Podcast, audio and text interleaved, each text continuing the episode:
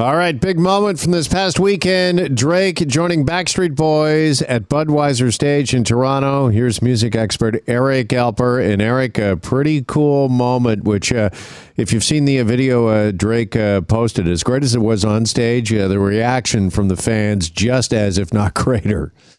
Drake is just like us. He had heroes in his life. And, you know, on paper, you think Drake and the Backstreet Boys of all the shows in the world that Drake can go to. He appeared on this one, but he explained that during his bar mitzvah when he was 13 years old for the first time in his life a girl that he was in love with came up to him and asked him to dance and that song was i want it that way by the backstreet boys. And it was the first time that drake felt like a human being that he was noticed and that's why he has that special relationship with the band and with the song. So when the backstreet boys were playing in toronto this weekend as part of their dna world tour he decided to come on up and sing that song, which was, I'm sure, just a mind blowing moment for Drake. Yeah, I was wondering who was more excited, the fans, Drake, or Backstreet Boys. I think it's a mutual admiration society yeah. going on everywhere there. Yeah, you know, and it just goes to show you that no matter how big you are, there are still people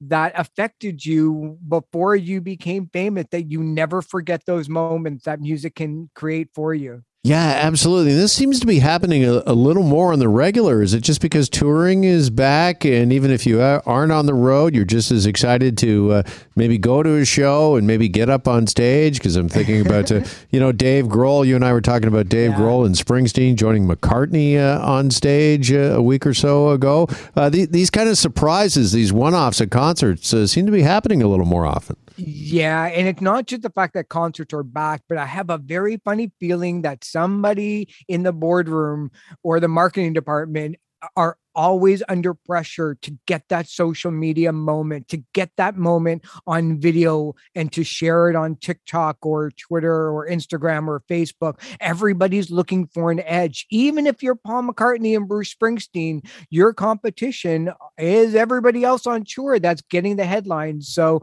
part of it is just people are just really happy to jam with one another on stage. I think the other part of it is that they're looking for those moments on social media to go viral too.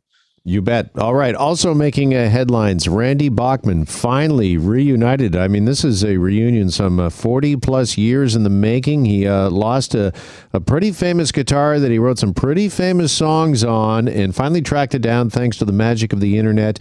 And it's finally back in Randy Bachman's hands, uh, Eric. This this story is amazing. It was an orange 1957 Gretsch Chet Atkins guitar that Randy Bachman got as a teenager.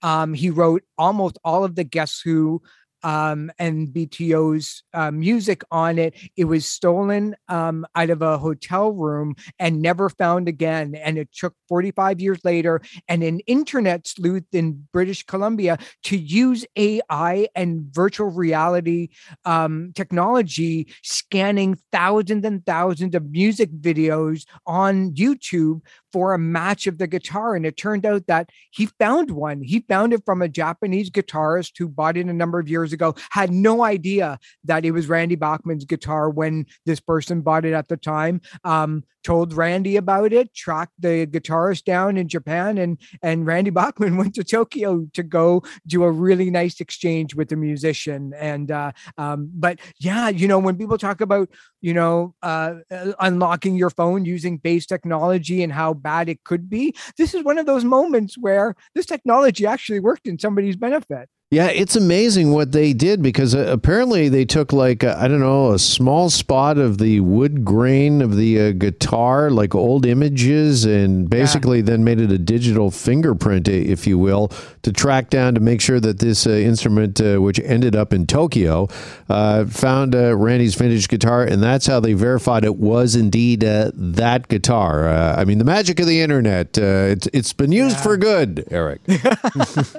yeah, and it's great great because if you talk to any guitarist, and I know that you have as well, eh, losing a favorite instrument and a lifelong instrument is like losing a piece of your body. It's it's something that even if you bought the same type of guitar from the same year was made, it's not the same. There's just those little minute details that that probably upset only the guitarist who was playing it all this time. So it's great that Randy was able to get it back. You bet. And to that point, we're going to move from a found musical instrument to some uh, lost ones because we're getting uh, reports this afternoon. Arkells, they are the latest uh, victims of a lost luggage at the uh, airport, and they've lost some of their instruments, uh, we hear, Eric.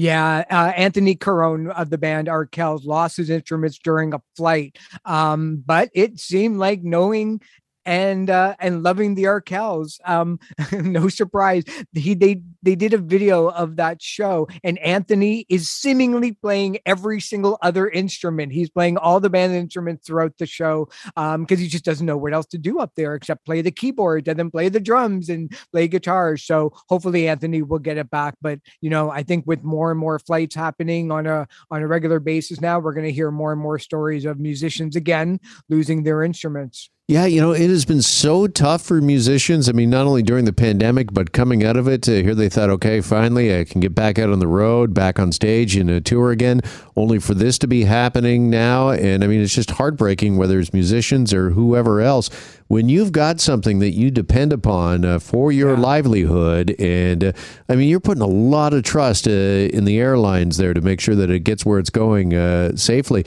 And we're hearing yeah. this more and more often. I'm thinking about some pro golfers I've read about that their golf clubs didn't arrive at uh, tournaments. That's just as uh, you know precious, if you will, to them those individual golf clubs as is that individual guitar to musician. This is becoming more and more of a problem. Yeah, that's why I always said if I'm going to be a musician, it's either the kazoo or the harmonica, just something I can put in my pocket and not have it touched by anybody else. It's it's awful if you're a drummer. You just can't say I'm just going to buy seat number 13 beside me and bring all of my drum kit with right. me. Absolutely. Hey, before we uh, go, got about a minute left here, but we also want to recognize a pretty significant anniversary. Avril Lavigne, 20 years ago, released uh, Let Go, and she's done something uh, pretty cool to commemorate the occasion.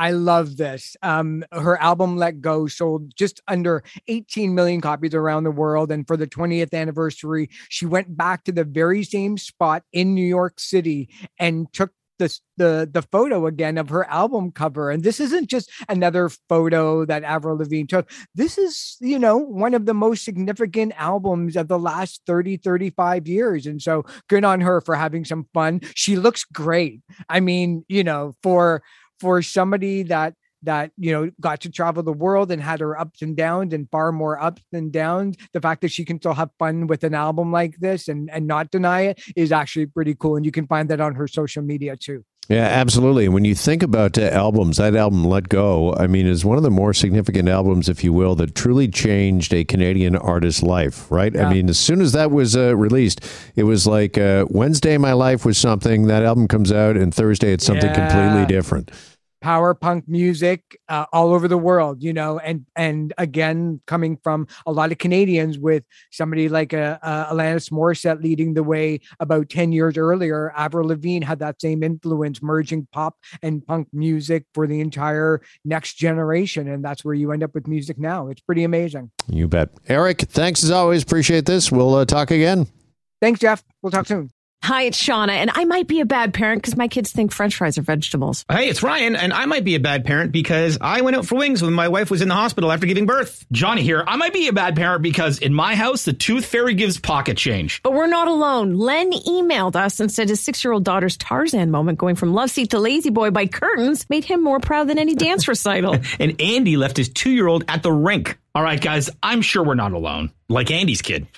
For stories and confessions like this, make sure you check out our podcast. It's called Bad Parents, and it's available wherever you get your podcasts. I left a glove at the rink.